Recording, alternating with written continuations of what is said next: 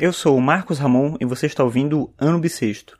Hoje é terça-feira, dia 11 de outubro de 2016, e esse é o episódio 285 do podcast.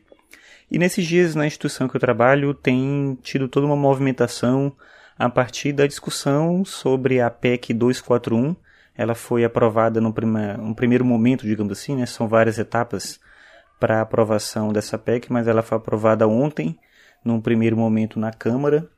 Como eu falei, tem outras etapas ainda para seguir, mas tudo indica que vai acabar sendo aprovado também. E movimentações também em relação à proposta de reforma do ensino médio que veio como medida provisória.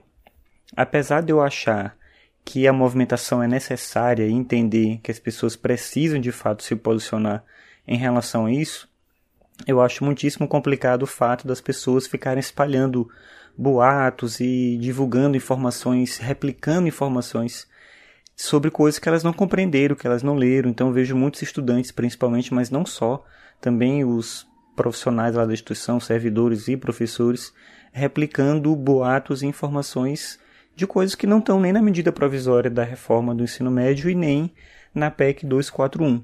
E eu acho que isso é um problema principalmente porque enfraquece quem faz a crítica. Quando você faz a crítica apontando algo que não está lá, você piora a situação. Então, uma coisa que eu acho que é bem relevante, isso que eu queria trazer para o episódio de hoje, é as pessoas usarem da possibilidade da informação.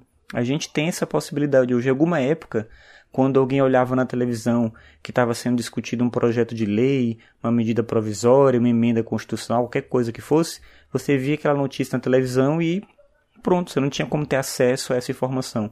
Hoje as pessoas podem, da casa delas, acessar o site da Câmara, baixar o documento, ler por conta própria, identificar o que está lá, então a gente não precisa ficar replicando ignorância, né? Vamos usar a informação a nosso favor, inclusive para a gente poder criticar o que precisa ser criticado e não tornar o nosso argumento ruim.